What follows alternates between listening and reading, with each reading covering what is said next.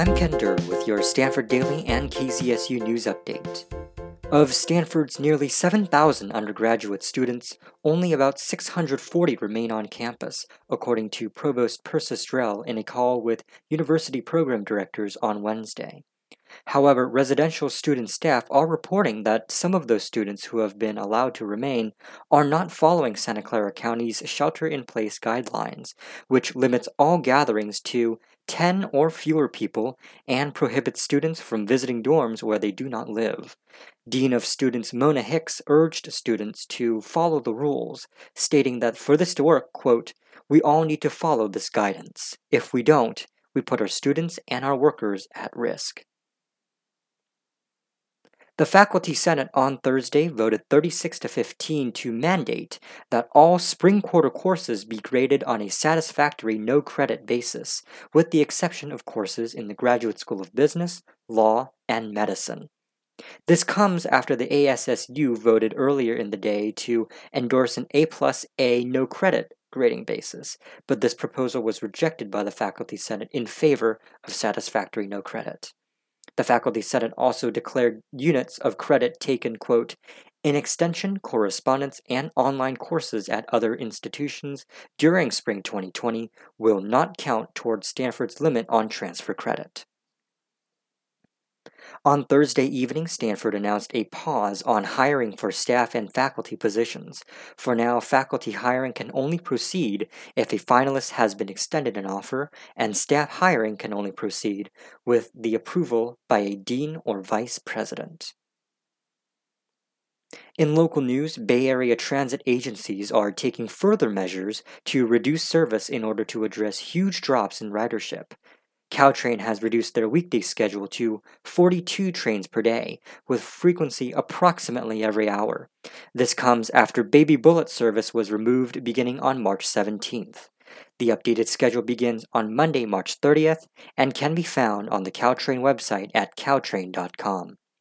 Also, beginning on Monday, March 30th, San Francisco Muni will shut down all light rail trains until further notice and will instead provide bus service in their place.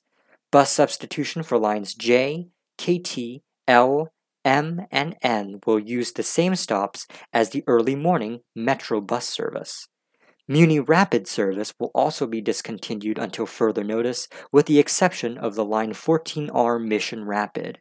More information can be found at sfmta.com. And Santa Clara VTA has suspended their light rail service until further notice after a light rail operator trainee tested positive for COVID 19. Operators have been asked to self isolate until they can be tested, and trains are being thoroughly cleaned before being put back into service. Unlike Muni, no bus substitution for light rail service will be provided. Their website is at vta.org. BART continues to end their service early at 9 p.m. every evening with weekend service beginning later at 8 a.m. Meanwhile, U.S. employment claims have reached nearly 3.3 million, four times the previous record in 1982. A second coronavirus death has been recorded in San Francisco as 45 new cases have been confirmed in the city. Now, two passengers previously aboard the Grand Princess cruise ship have died at Travis Air Force Base from COVID 19, and a nurse at Santa Rita Jail in Alameda County has also tested positive. The majority of Americans will soon benefit from checks sent by the federal government to help Americans through the crisis. Individuals earning up to 75,000 a year will be eligible for a $1,200 check, while reduced checks will go out for individuals earning up to 99,000 a year. This check value falls by $5 for every $100 in income above $75,000. Married couples will receive a $2,400 check if their adjusted gross income is below $150,000 a year, while reduced checks will go out for couples earning up to $198,000 a year, again on a sliding scale. Couples will also receive an additional $500 for every child under the age of 17.